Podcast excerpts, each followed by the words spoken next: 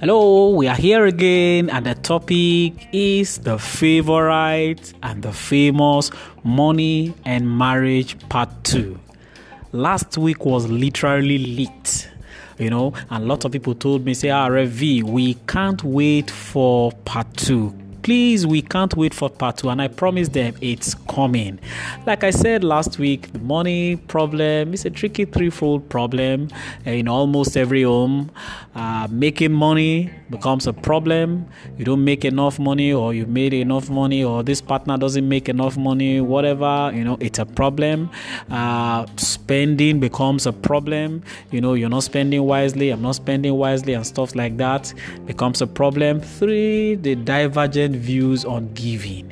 You know, you give too much. Do you know that it's funny? Do you know that in some homes, you know, they quarrel over the money that they give in church? Oh, my husband gives too much in church. Oh, my wife, she gives too much in church. Before they call seed for one thousand naira, he or she has come. You know, things like that. So giving, you know, also is a problem. Charity, one person's disposition towards charity or the other, you know. So those are the reasons why, you know, there is always a money problem. So it does not matter whether a couple has money or not, there will always be money problem in the home.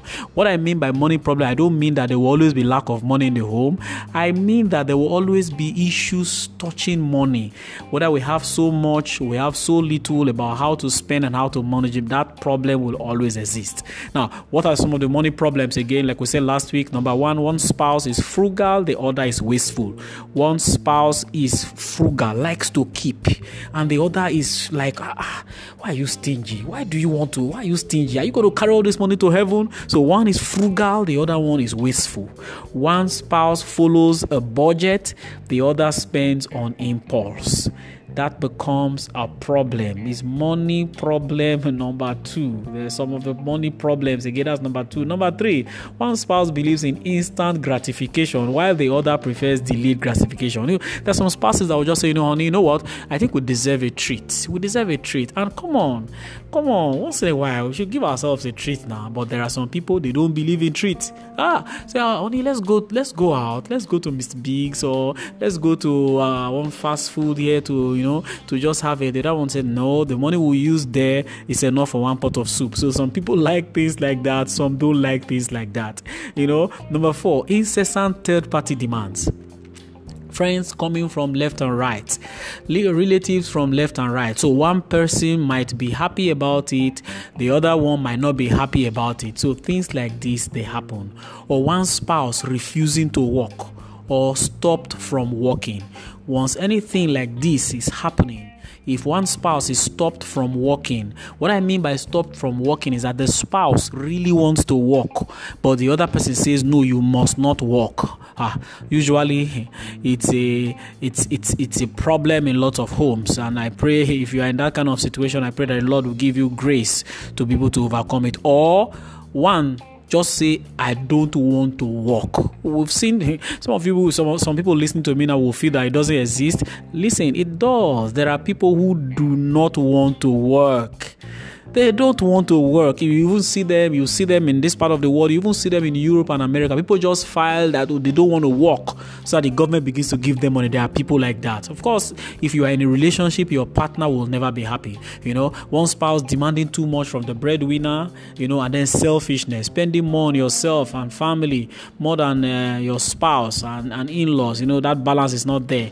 And then, of course, insufficient finances. So those are the reasons why money is always a problem um, in, in a lot of homes. Now let's go to the meat of the matter, you know, the ways to solve the money problems in the home. The first thing I want to talk about, a couple should get financial literacy. It is important.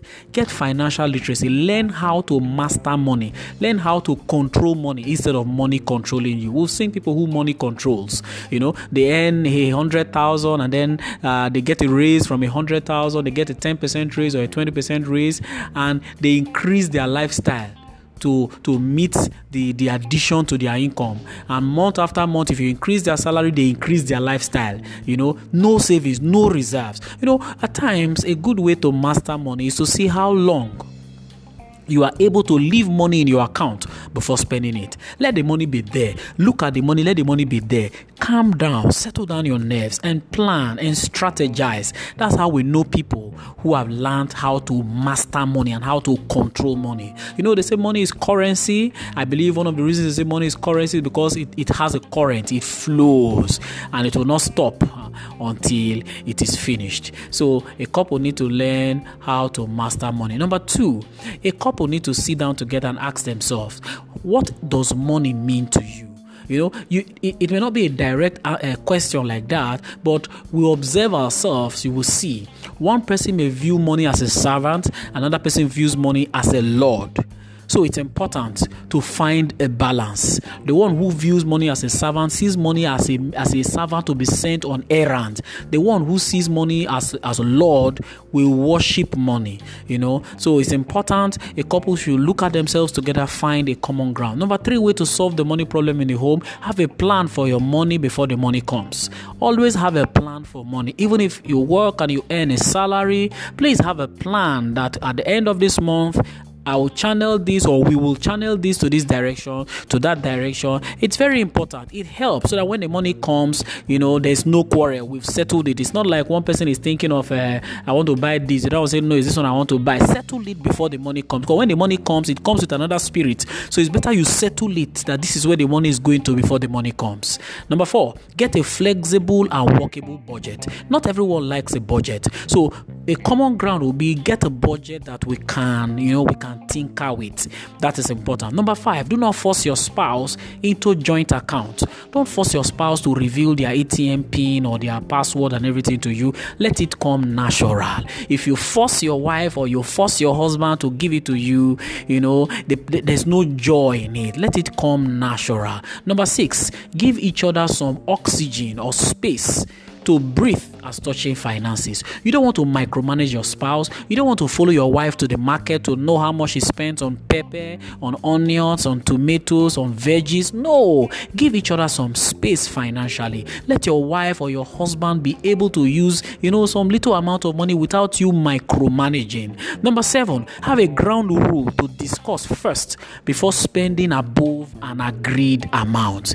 This is important. You know, in some homes, they put money together in a joint purse, you know, and then they can now decide to say, okay, you know what, uh, if we want to spend anything above, let's say ten thousand or let's say twenty thousand, we need to discuss and agree before we go ahead. You know, if that is not in place, you just see one person will just come and just squander the money without putting the other person, or use the money to do something seemingly good without putting the other person in the picture. So it's important to always have those kind of ground rules. Number eight, give to each other's parents, give to each other's relatives, no matter how little.